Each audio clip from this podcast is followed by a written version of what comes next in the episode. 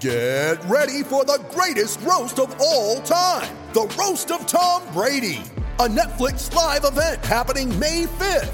Hosted by Kevin Hart, the seven time world champion gets his cleats held to the fire by famous friends and frenemies on an unforgettable night where everything is fair game. Tune in on May 5th at 5 p.m. Pacific time for the Roast of Tom Brady, live only on Netflix. You're tuning into Black and White Sports on YouTube. The no holds barred truth on sports. The main event starts now. All right, guys, we're going to be talking about one of my favorite people in the sports media former Buffalo Bills player Marcellus Wiley. Now, Marcellus Wiley, he is one of the people in the sports media that is not afraid to actually tell you how he how he actually feels about this whole trans thing. Now, I find it interesting, guys. Maybe I'm mistaken. Correct me if I'm wrong. But I don't think you're actually hearing your sports media actually talk about the whole trans issue. I can't recall Stephen A. Smith talking about it, Skip Bayless and Shannon Sharpe. Undisputed in first take, I believe they have actually avoided this topic. Because I believe, folks, that um, if they address this topic, the Wolts would probably try to cancel them because honestly, guys, I truly don't believe that Stephen A. Smith is down with biological men going over and competing in women's sports. I don't believe that Skip Bayless and Shannon Sharpe are either.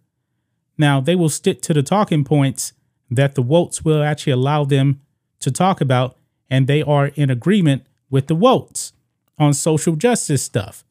But this topic right here, I believe they will probably get canceled. And that's probably a reason why they don't actually address this stuff on sports shows. Now, when the whole Lia Thomas thing actually happened, I don't recall them actually talking about it. Like I said before, correct me if I'm wrong. But Marcellus Wiley is not afraid to take that on. He's not afraid. He just flat out told you here, and we got the clip. He's not going to tolerate transgenders, biological men going over and competing against his girls. It will not happen, he said. Well, here is the clip here. We're going to play it and we're going to react to this.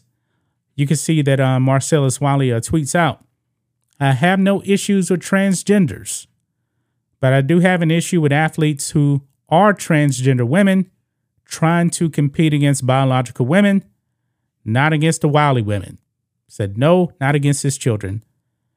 Why can't the dudes who transition to women actually empower women by competing against men? That is a good question right there.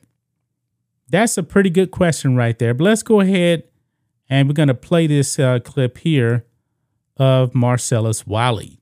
I have no issue with transgenders. I do have an issue with athletes who are transgender trying to participate, going from a transition of a man to a woman, and now playing with the women. And I will say that y'all can try and Dave Chappelle me all y'all want. I am very clear on this. You could be a transgender, you could be the homie, but I'll be damned if a male at birth turns into a female and tries to compete against my daughters. She ain't out there. We we we out. Don't make this a human rights issue. This is a biological issue. Simple as bingo. That that's a good point right there. It is not a human rights issue. Nobody is denying these people their humanity. But when it comes to biology, these men have a physical advantage over women. Trust me, I am a man. And then I'm like, why can't the dudes who transition to women actually empower women and compete against the men? Since you so damn bad, you know what I'm saying? Like if I were me, Marcellus, and then tomorrow I'm Martha. I change up my gender. I'm now a woman. You know what I would try to do? Compete against the dudes. Why? Because that's empowering. Oh, you don't want to do that? Why? Why? Hello? Anybody? Because it's easier, damn it. Flojo, what's the world record in the, in the 100? 10 4 9, 10 4 8? What's it in, in, in 100 for men? 9 5 8? A damn second almost? Man, y'all better stop playing. And why I use objective numbers? Because it's pretty easy to digest. I hate saying fair, but it's just not even right. Forget fair, it's not right. It's definitely not fair. Marcellus Wiley is right on the money. I have a whole bunch of respect for this man because he's coming out and he is addressing this issue that is destroying sports, especially for women. He wants his his girls to actually have a fair opportunity. How can it be fair when they're forced to compete against a man? And there's a lot of focus, you know, on testosterone. Now, when it came to Lia slash Will Thomas, that person was actually on a testosterone suppressant. But look at the physical difference. That was a massive difference. Lia slash Will Thomas. You ready? Showtime. On May 3rd, summer starts with The Fall Guy. Let's do it later. Let's drink a spicy margarita. Make some bad decisions. Yes.